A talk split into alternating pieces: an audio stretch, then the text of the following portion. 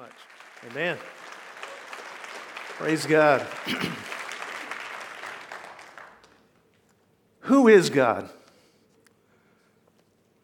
We live in an ever changing world. Some of it is good. I like the change. It's certainly coming at us very fast, and it's easy to feel out of touch. An old farmer was driving down the freeway, his cell phone rang. Answering, he heard his wife's urgent voice warning him Bill, I just heard on the news a car is going the wrong way on Highway 59. Please be careful. Darling, Bill reasoned, it's not just one car, it's hundreds of them. the truth is, life is coming at us faster than ever, isn't it? It's not always easy to change direction. A lady was out hitting all the garage sales when she came across an old needlepoint picture that read, Prayer changes lives. She brought it home and began to look for just the right place to hang the new picture. Finally, she decided that it went well in the dining room over the dining room table. And with great pride, she admired her garage sale discovery and could hardly wait to show her husband. That evening, when her husband arrived home from work, she showed him the picture, and he really made no indication of one way or another whether he liked it or not. The next day, the lady was cleaning the house, and she discovered that the new picture was gone.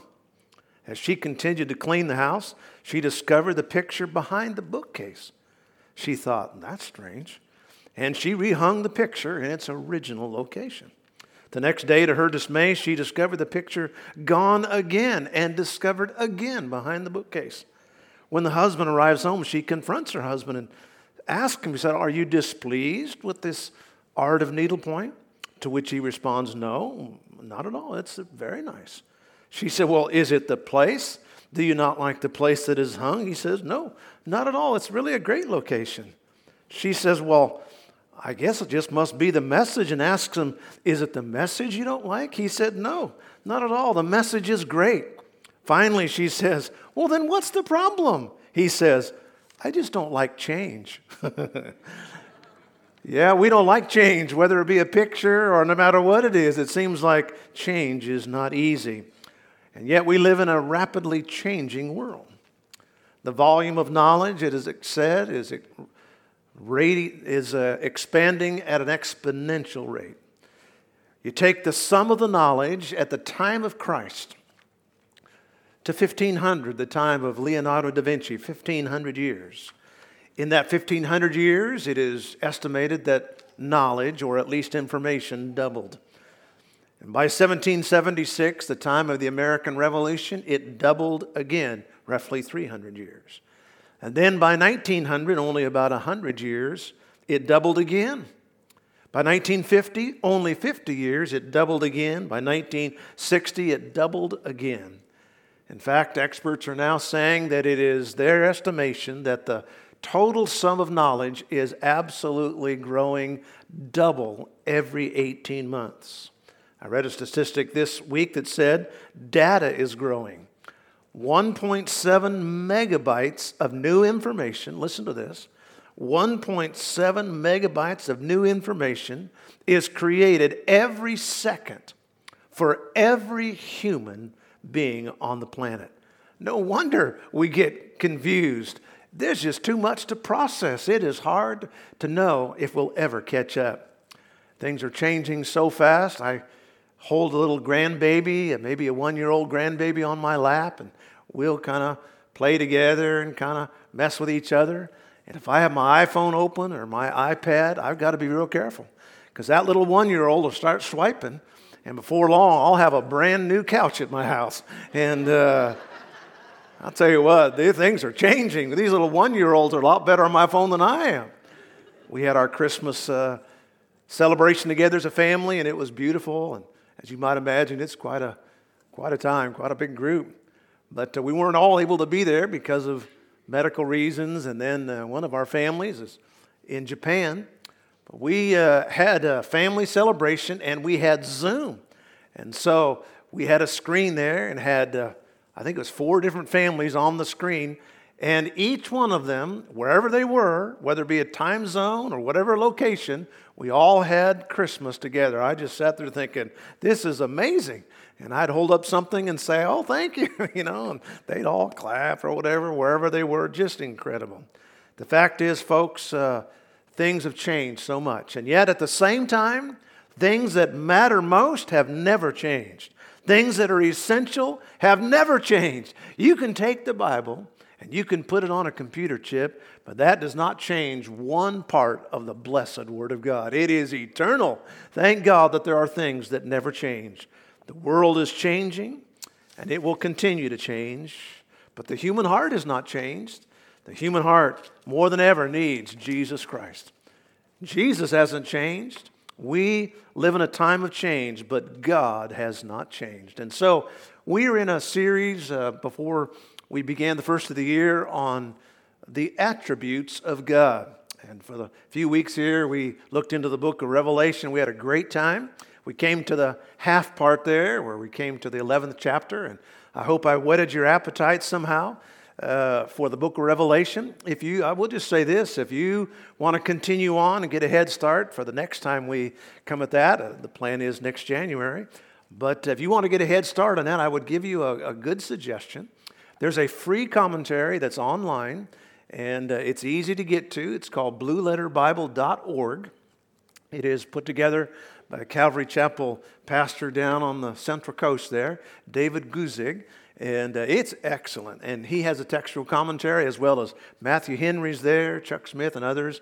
And uh, so if you want to just uh, read that textual commentary, it's great. They also have uh, interlinear and uh, word studies. It's just excellent. And so this morning, we are going to talk about who is God, a God who never changes. The world is changing, but I thank God that He never changes the immutability of God. Let's bow for prayer. Father, I thank you this morning for the wonderful truth of your immutability. You never change. And yet, Lord, in a changing world that's so reassuring, Holy Spirit, give us your strength today, I pray. Give us understanding of this amazing doctrine. Meet with us, I pray. In Jesus' name, amen. Now, why should we study the attributes of God? It's been said that a man's character will be determined by the character of the God that he worships. Look, if you will, with me, please, in Colossians chapter 1 and verse number 10. If we want to walk worthy, Colossians 1 and verse 10. If we want to walk worthy, and I want a worthy walk, don't you? I want to be pleasing to the Lord. In every good work, how do we do that? we increase in the knowledge of God. As we increase in the knowledge of God, as the old saying says, what would Jesus do? Yes, what would Jesus do? Today, we're going to talk about the immutability of God. That's a big word. It's hard to kind of wrap your tongue around a little bit. It's even an, an unusual word. But if you look at the word just for a little bit, you'll see a very common word, and that is the word mutate or mutant. Now, you've heard of mutants. If you've ever watched anything on TV from Hollywood, you know that there are the X Men and they're mutants, or the, there are these turtle people that are mutants, and there's, these uh, things are different. And that's what it, a mutation is something of nature uh, that changes. Now, I'm not talking about these mutants that are walking around the neighborhood there with their pants hanging on the ground. That's a different kind of mutant there. But uh, these, uh, when it talks about a, a mutant, it is a random genetic change that produces a new offspring. If something is mutable, it is subject to change. If something is immutable, two words, not mutable or not able to mutate, then it cannot change. And that's exactly what this word means. It means that God never mutates. He never develops, he never gets better or worse. God is always the same. Let's go to the book of Malachi first, and we're just going to look at a couple of scriptures, and then we're going to unpack this truth as we go along. In the book of Malachi, the last uh, book of the Old Testament. Malachi the prophet is preaching in chapter 3, and he is warning those people about the sure and very just judgment of God. And they're kind of saying things like, Well, Malachi, uh, what is this judgment of God that you're talking about? And he tells them, Well, don't get proud because I'm telling you, judgment is coming. Look what it says For I am the Lord, and that judgment is coming. I change not. I promise you, I've told you it's coming and it's going to come. If, therefore, you understand that, praise God. If not, the sons of Jacob will be consumed. Now, here is a simplified working definition of the word immutability it means that God never changes in his basic character. God never changes in his basic character. Now, we'll talk more about that in just a moment. In light of immutability, therefore, we could preface every statement about who God is with this pronoun always. Just say the word always about God. He is always wise. He is always sovereign. He is always loving. He is always just. He is always good. He is always merciful. You cannot separate the word always from God when you consider his immutability. Whatever God was, he is. There are no sometimes attributes with God. Now, if you were to say, Pastor uh, is friendly, well, most of the time. There was a time I walked by the pastor and he didn't even say hi to me. That's because I'm maybe friendly most of the time, but maybe not all the time. But God, He is always friendly, He is always loving. With God, every attribute of God, and there are dozens of them, is an always attribute. That means there's zero chance that God would ever change. Let's go to James chapter 1 and verse 17. Here's what Pastor James, that pastor in the church of Jerusalem, First Baptist Church in Jerusalem, Pastor James said there is a zero chance that God will ever change. Look what he says, James 1 and verse 17. God has no variableness. Now, people were trying to ask in James chapter 1, well, maybe I did wrong because of my, you know, this, or maybe I did this because of that. And some even suggested maybe even God allowed me, you know, uh, maybe God maybe even made me. And James said, Look, trust me, there is no chance of God ever doing anything wrong. There is no variableness in God. Notice what it says not even a shadow. God is as consistent as the sun coming up and the sun going down. Now, folks, everything has changed since I've been little, but there's one thing that hasn't changed, and that is the sun always keeps coming up. It keeps coming up and it keeps going down. Maybe this whole doctrine could be best described by that beautiful old hymn Great is thy faithfulness, O God my Father. There is no shadow of turning with thee. Thou changest not, thy compassions, they fail not. As thou hast been, thou forever will be. That's probably the greatest single hymn about describing this attribute, the immutability of God.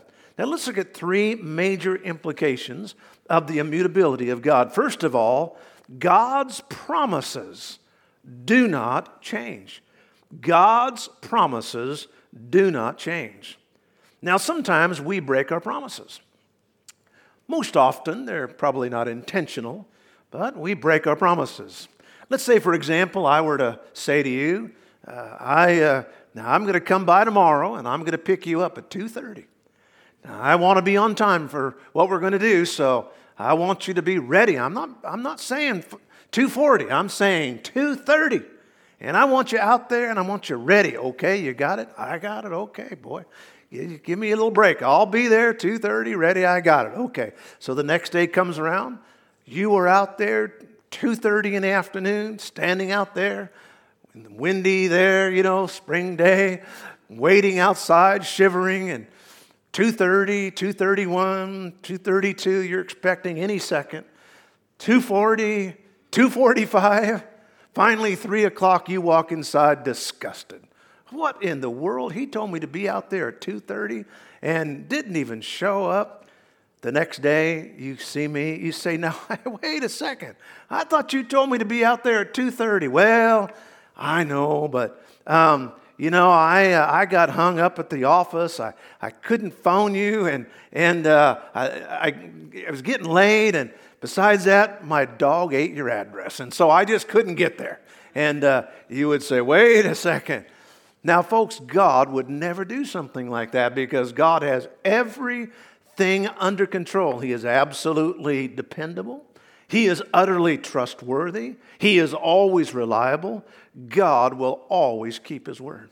Now, there's one thing about a promise I've noticed, and if you're older at all, you know this is true, and that is a promise is only as good as the promiser.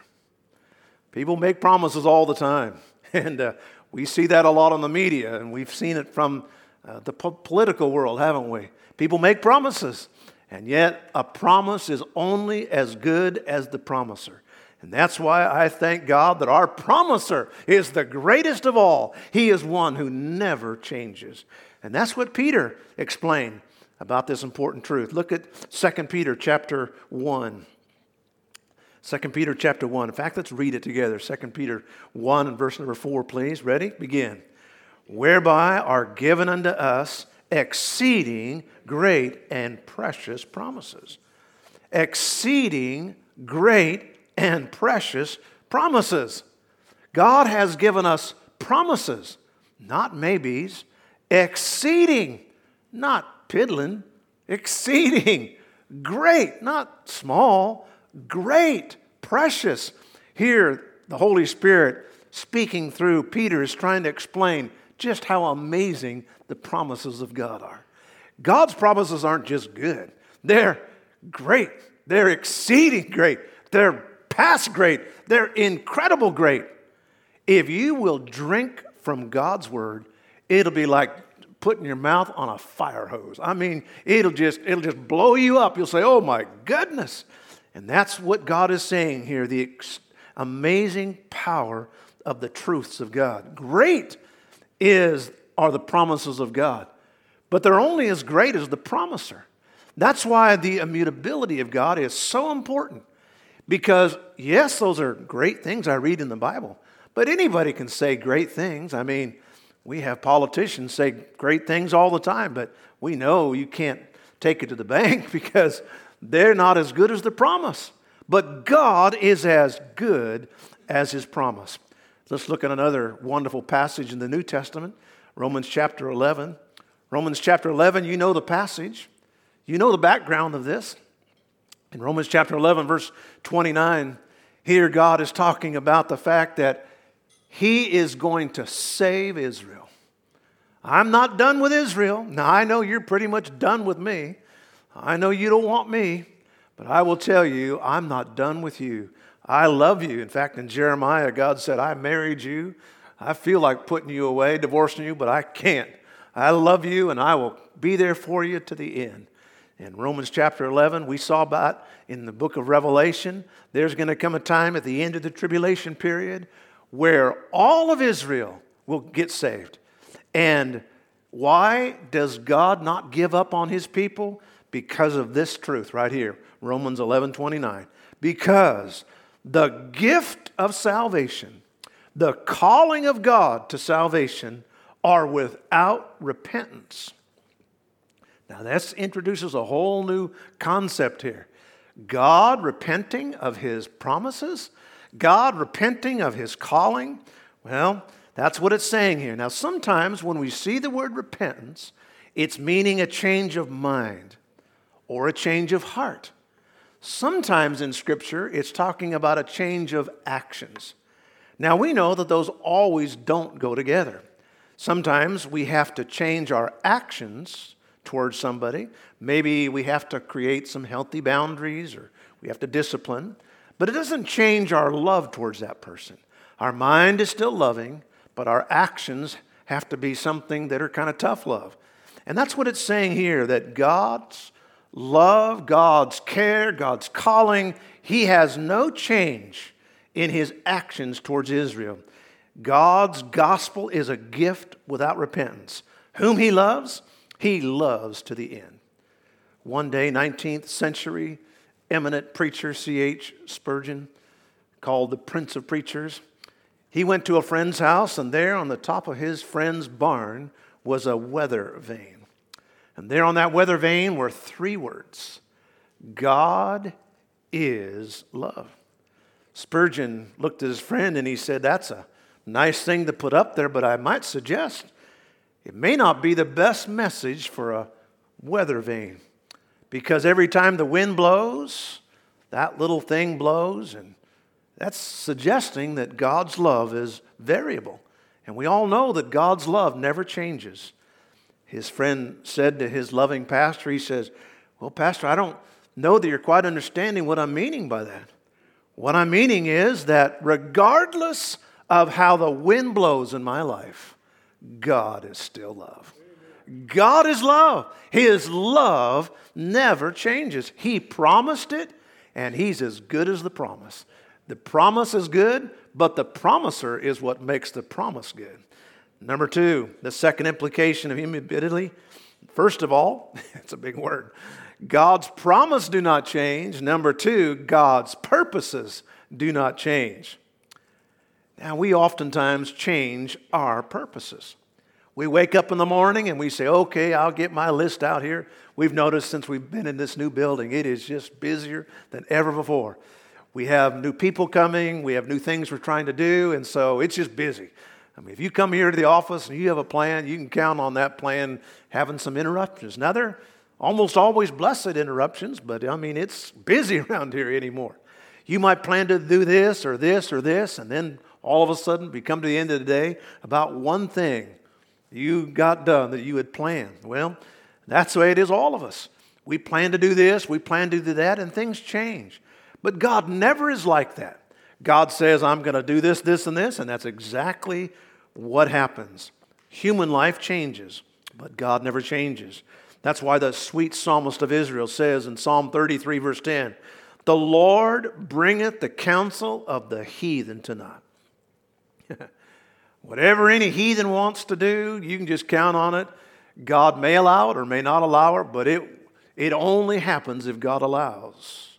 But one thing is sure, verse 11 the counsel of the Lord or the purposes of the Lord stand forever. God does whatever he wants. You may remember in the book of Esther, Haman, wicked Haman, he had an idea he was going to destroy Israel. That was his plan, that was his purpose. But God had another purpose. God was going to use the evil work of Haman in a weird, crazy way. He was going to use it to put Esther in a place where she could actually save her people. God's purposes always come. That's word there is counsel. God is always taking care of business. He was before we became, and He will way after we're gone. God is always taking care of His business. The great messianic prophet Isaiah, look what it says in Isaiah chapter 14, verse 24. Another very similar fact. The Lord of hosts has sworn, saying, Surely as I have thought or as I have planned, it shall come to pass. As I have purposed, it shall stand. The prophet Isaiah was saying that God was going to take down the Babylonian Empire. Those people are saying, oh, I don't think so. These people are, I mean, nobody is going to bring these people down. But God said, I promise you, they're coming down. And they did. About 200 years from that time, God certainly did that. And then let's go to the New Testament, because I will tell you there is no passage that's any more powerful than this one, reminding us of the importance of God's promises and God's what he's doing. Hebrews chapter 6, verse 17.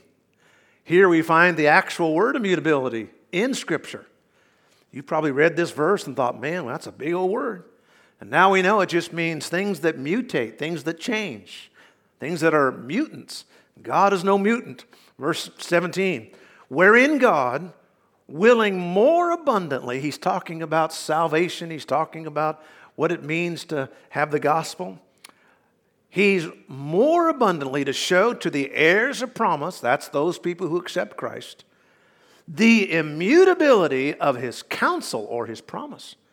And he confirmed it by an oath that by two immutable things in which it was impossible for God to lie, and that he already made this promise, we might have this strong consolation or hope.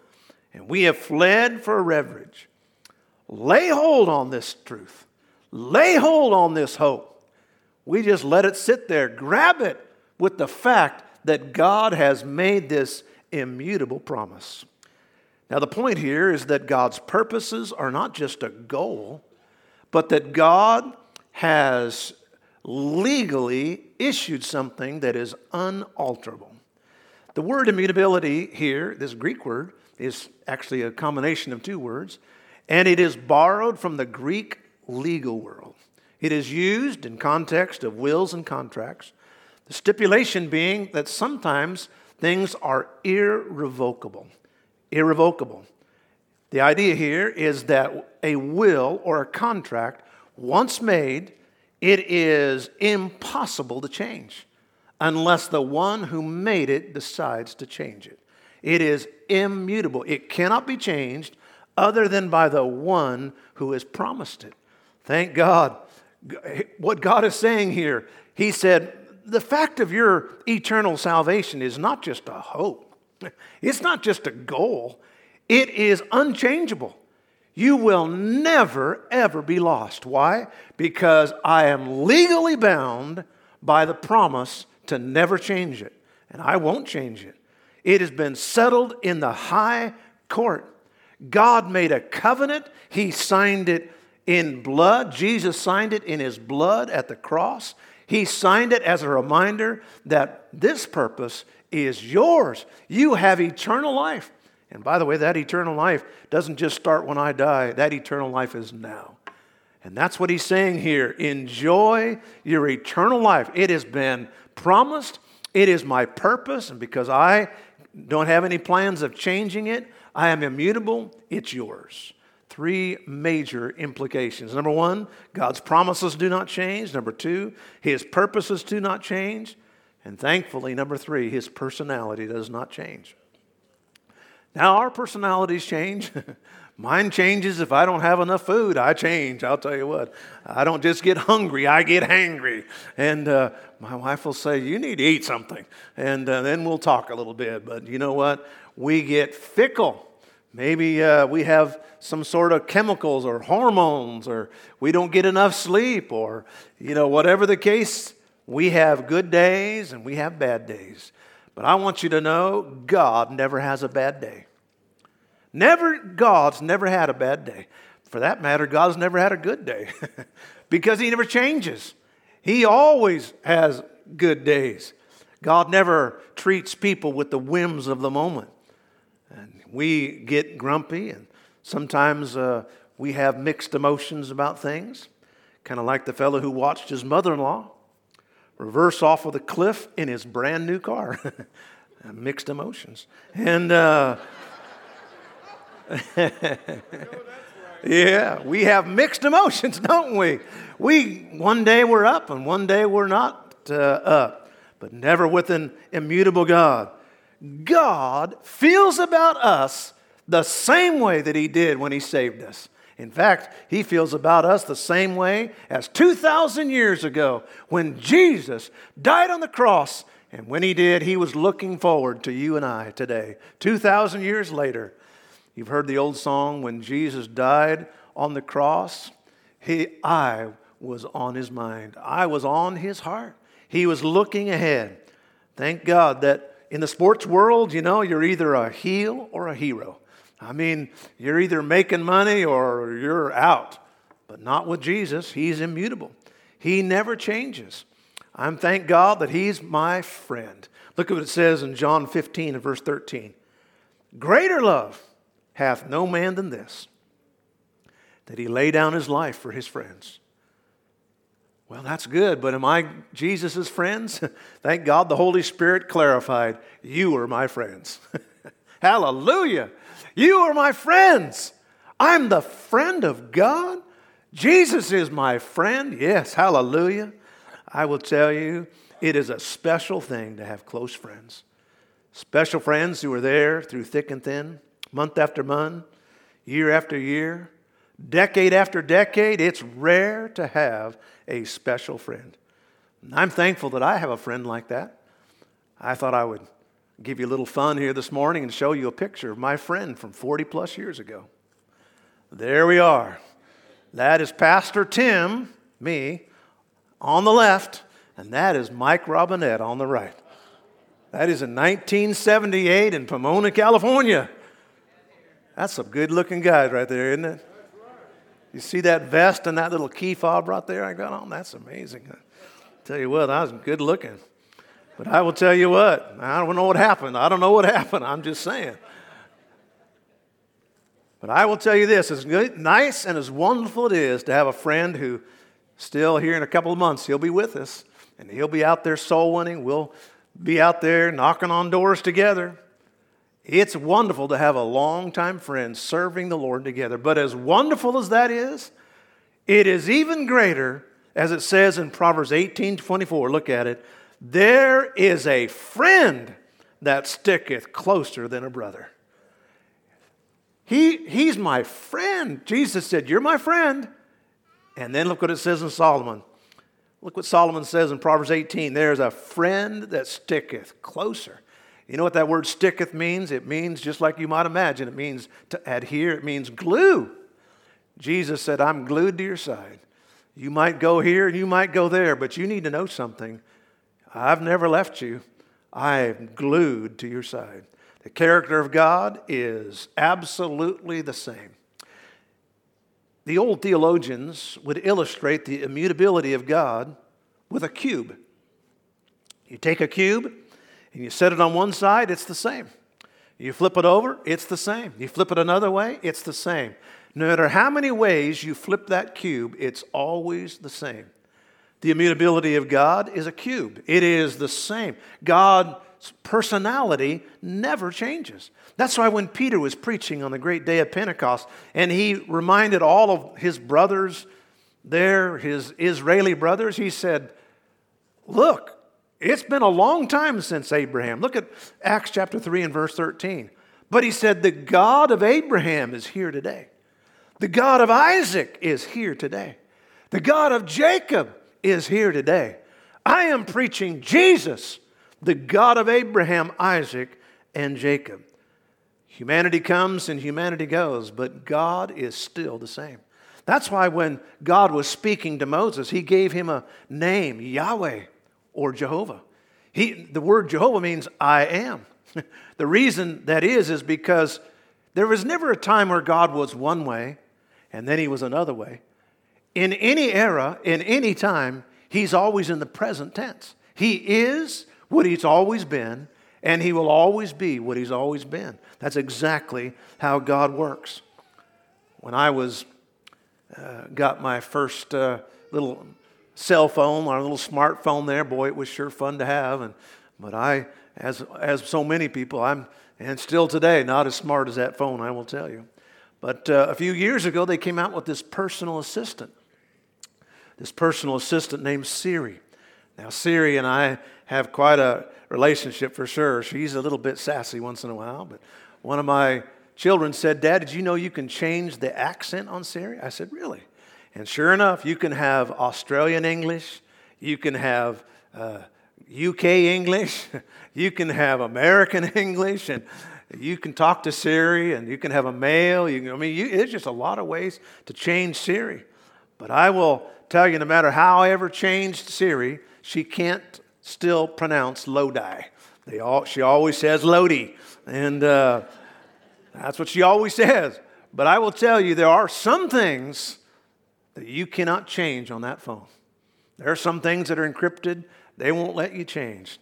folks, I will tell you, there's a lot of things in life we can change to suit our taste, but there's one thing that will never change. His settings are absolutely encrypted and that is our Savior. It is written in the Word of God, and He never changes. His personality never changes. That's why it says in Hebrews 13, verse number 8, Jesus is the same Always the same. Yesterday, today, and forever. His promises, his purposes, his personality unchanging. Now, this message would not be complete without clarifying because I know some folks will say, well, wait a second. Why does it say that God changes? Well, let's talk about that. First of all, two misunderstandings in the doctrine of immutability. First of all, it doesn't mean that God won't change in response to humanity's actions. Look at Genesis chapter 6 and verse number 6. It says, It repented the Lord that he had made man on the earth, and it grieved him at his heart. Some people have said, Well, looky there, God made a mistake. He was sorry that he created man. It doesn't mean that God felt like he made a mistake. It means that he was grieved over their actions and he changed what he had planned to do. He had planned to give him a blessing. Unfortunately, he had to bring discipline and a sanction on the human race. It wasn't his perfect will, but that's what he had to do. In Jonah chapter 3 and verse number 10, it says that God repented. It repented him what he was going to do in dealing with the people of Nineveh. Again, people say, oh, well, God changed there. No. It just means that God had planned to punish them, but when they humbled themselves, He repented. It's a great King James word. It just means He changed His actions. Remember, I mentioned before, sometimes repenting means change of mind, sometimes it means change of action. God didn't change His mind about sin, He changed His action towards what His plan was. You could say about immutability, God is immutable. This is a good thing to write down, but God is not immobile. God is stable, but not static. That doesn't mean that God will not change to changing conditions. For example, he reacts to those who respond. Look what it says in James chapter 4 and verse number 8. Draw nigh unto God, and he will draw nigh unto you. He's waiting for us. People say, Well, I don't feel God. He's done all He's going to do. He sent His Son. That's why back at the time of Jesus, they said, Well, if, you know, if Noah or if Moses would come or if Jonah would come, they said, Look, they have everything they need. They have the blessed Word of God. That's why we can rest on His words. In Psalm 18 and verse number 2, He's my rock. God is immovable. When the entire ocean of people and every thought is changing, God is a rock. Now, we've done a little boating in our lives, not much. We don't have a boat. Whenever we've done boating, we had to rent one. And typically it was on Lake Tahoe. But one thing I found about a boat is you can't park a boat. That's for sure. You got to dock it. And that docking is not an easy process, I will tell you. You don't go in there and just kind of aim for the dock. You have to, there's all kinds of mechanisms. Well, I found that the easiest way to dock your boat, just take the rope and throw it to the deckhand there and said, hey, pull me on in here. That's the easiest way.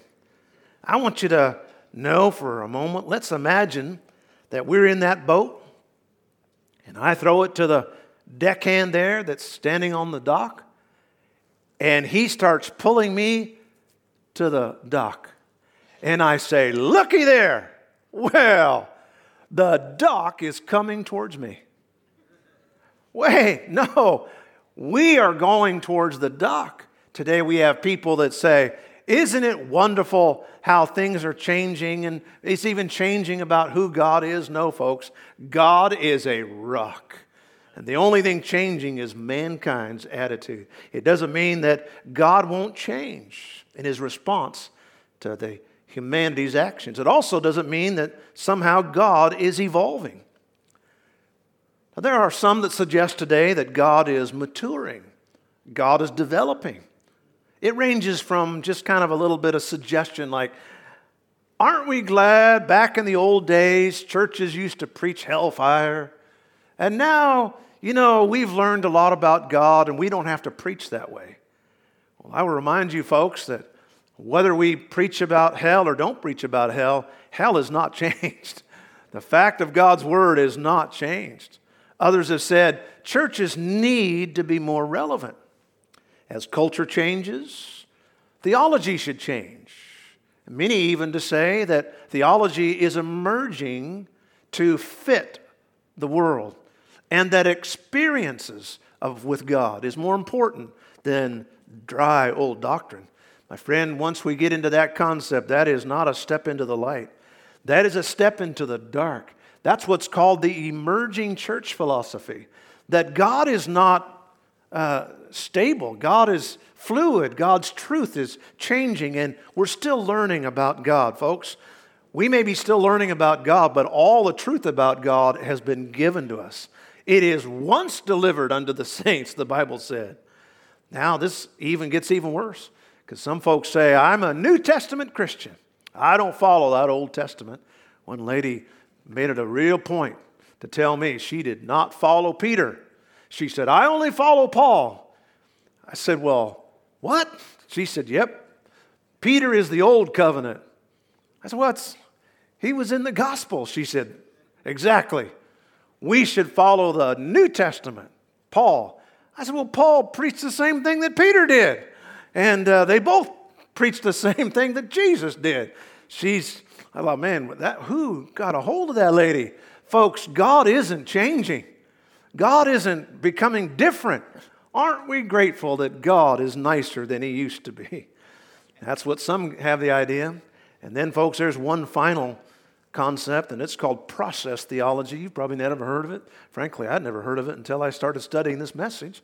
But it is very prominent, especially in liberal seminaries. Process theology. The idea is that God's in constant change, He is in the process of evolving. And that's why most denominations, sadly, have become process theology. That is, that now many um, denominations, several I should say, denominations actually will perform same sex marriage. Why? Because it's so prevalent now that we need to adopt to that. Now, folks, that is process theology that somehow God used to be against it, but now He's changed. Folks, God does not change with the times. Not only is that unbiblical, that's unlogical. How could God change for the better? If God was God, how could he change? How could he ever change for the better if he was always perfect at the beginning? It doesn't make logical sense, and it certainly doesn't make biblical sense. It's been said that God may change circumstances, but circumstances never change God. Well, there's two reasons why this truth is important this morning. And the first one is for unbelievers, it's a warning. Now, the doctrine of immutability is a great doctrine for the believers. We, we excited, we're saying, Praise God, He's always been there, He's always going to be there. But sometimes an unbeliever has the idea, well, maybe God will give me a break. Maybe, maybe He just kind of let me slip in under the wire, or maybe what the Bible says isn't exactly true, or maybe hell isn't really real, or Maybe, uh, maybe I can still do this and go to heaven, folks. If God let any sin into heaven, God would no longer be holy. And God is a holy God. God must punish sin. And that's why the doctrine of immutability is a warning. Now, it's a loving warning, but it's a warning to those that are unbelievers. You need to know. Every unbeliever needs to know. And if you're listening here and you're joining us, I remind you that God's immutability requires that He cannot and He will never change what He says in His words. It's a warning. Let's take it. And number two, for believers, is thank God, a blessing. On the other hand, what a great blessing. Our Lord's attitude never changes towards those who will come to Him. He always says, Come. John chapter 6 and verse 37 Him that cometh to me, I will in no wise cast out. I've talked with people over the years and said, I, I don't think God would ever love me. Are you willing to come to God? Well, yeah, but well, then He will save you. Well, I, I don't think He would. No, if you're willing to come, He'll save you. You well, how do you know that? Because of this verse. If you will come to Him, He will never cast you out. If you're willing to come, He will never cast you out. Why? Because He's an immutable God. In fact, perhaps the most beautiful and maybe the last promise in the Bible is found in Revelation chapter 22, verse 17. Look what it says. And the Spirit says, Come. The bride says, Come. Let him that heareth say, Come. Let him that is athirst come. Whosoever will. If you'll come, he'll save. If we'll come, he will always be there for us. This is the greatest news ever. The best way to face life's changes is to look to an unchanging God. In the Old Testament, the great prophet Samuel issued a great caution. In 1 Samuel 15, verse 29, he who is the glory of Israel does not lie, and he never changes his mind. Samuel here was warning Saul, just so you know, God never changes his mind. Because God is omnipresent, he's there for us. Because God is omniscient, it means he understands what's going on in our life. Because God is omnipotent, his power is always there to help.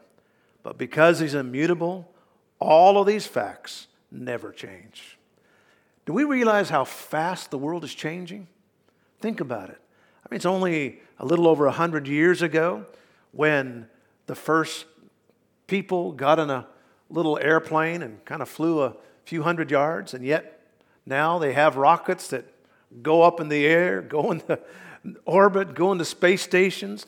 That's only a little over 100 years ago. We went to the beautiful, uh, really uh, delightful museum of automobiles up there in Reno and walked through it. Just amazing. That's really only a few years ago where the first automobile. And uh, people were so excited, go down the road. Now we have electric cars, self driving cars, self parking cars. Every lady says amen. Oh, that's sexist, isn't it? And uh, I mean, uh, and phones.